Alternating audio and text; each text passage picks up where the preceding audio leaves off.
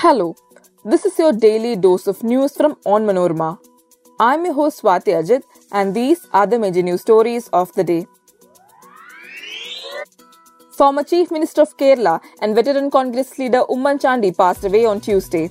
The Congress leader, who was unwell since 2019, was undergoing treatment at a private hospital in Bengaluru. The Grand Alliance of 26 parties will be called India or Indian National Developmental Inclusive Alliance. This was announced on the second day of the meet in Bengaluru.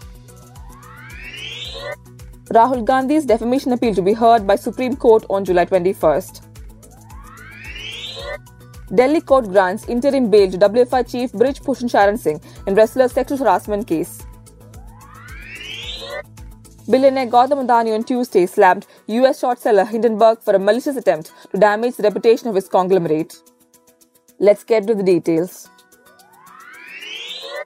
Former Chief Minister of Kerala and veteran Congress leader Oommen Chandy passed away at 4:25 a.m. on Tuesday. He was 79. The Congress leader, who was unwell since 2019, was undergoing treatment at a private hospital in Bengaluru. He was taken to Germany in November last year after his cancer aggravated. The death was announced by the leader's son Chandy Oommen on Facebook. Appa has passed away, he wrote on the social media platform.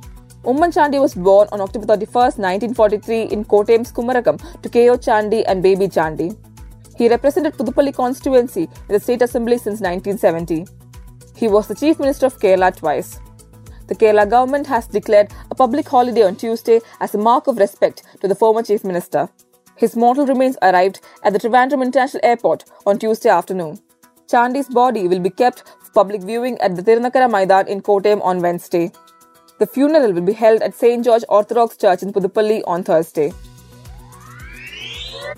Leaders of 26 opposition parties who got together to discuss strategy ahead of the 2024 Lok Sabha polls has named the alliance Indian National Developmental Inclusive Alliance or India. Earlier in his inaugural address, Congress President Mallikarjun Kharge said the party was not interested in power or the post of Prime Minister. Our intention at this meeting is not to gain power for ourselves. It is to protect our constitution, democracy, secularism, and social justice, he said. He admitted to differences among opposition parties at the state level but noted that these are not ideological. These differences are not so big that we cannot put them behind us for the sake of the common man and middle class which is suffering due to inflation, for the sake of our youth who are suffering from unemployment, for the sake of the poor, Dalits, Adivasis and the minorities whose rights are being crushed silently behind the scenes, the Congress chief said. The Supreme Court on Tuesday agreed to hear the appeal filed by Congress leader Rahul Gandhi. The appeal challenges the Gujarat High Court's verdict, which had previously dismissed his plea to stay his conviction in a defamation case related to his Modi surname remark.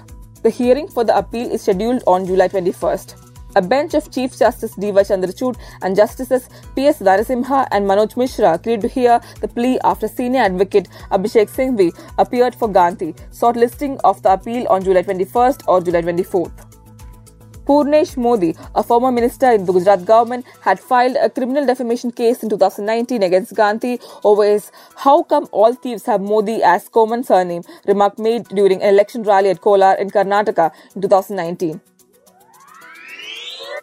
A Delhi court on Tuesday granted two-day interim bail to outgoing WFI chief and BJP MP Brij Bhushan Sharan Singh in wrestler's sexual harassment case. Additional Chief Metropolitan Magistrate Harjeet Singh granted relief to Singh on a personal bond of Rs 25,000. The court also granted bail to Vinod Tomar, suspended Assistant Secretary of the Wrestling Federation of India, in the case.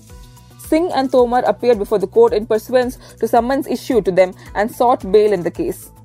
Besides the present case, another FIR was registered against Singh pursuant to allegations made by a minor wrestler, which was registered under the Protection of Children from Sexual Offences Act.